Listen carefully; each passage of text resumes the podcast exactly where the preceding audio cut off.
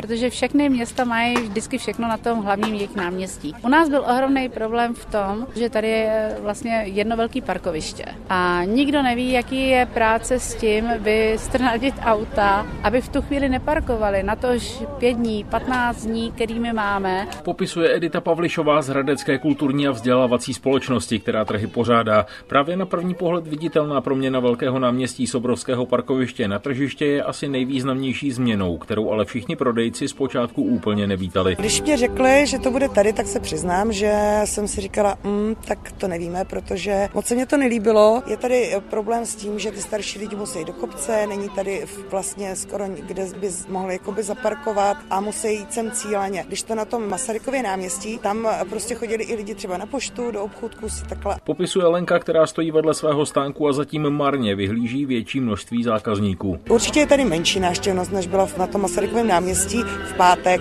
ale musíme k tomu připočítat i ten covid a všechno, a že se na tohle musí lidi asi zvyknout. Pravda, trhy vlastně začínají. V pátek bylo otevřeno vůbec poprvé a s přibývajícím časem přibývalo i množství lidí. Pomoci k tomu může i mimořádná bezplatná linka MHD, kterou Hradecký dopravní podnik zavedl právě na období trhu a která zajíždí na velké náměstí. To svoje si najde každý, věří za organizátory Edita Pavlišová a připomíná, že podstatná část náměstí je věnovaná dětem. Dětská zóna je celý tohle okolí. Jsou tady kováři, který budou kovat s dětma.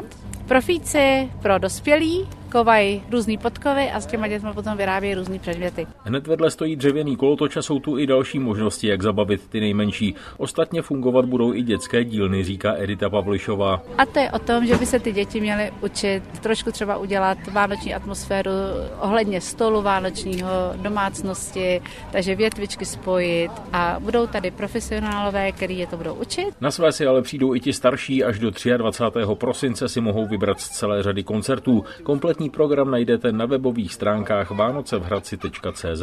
Z Hradce Králové Tomáš Lerinc, Český rozhlas.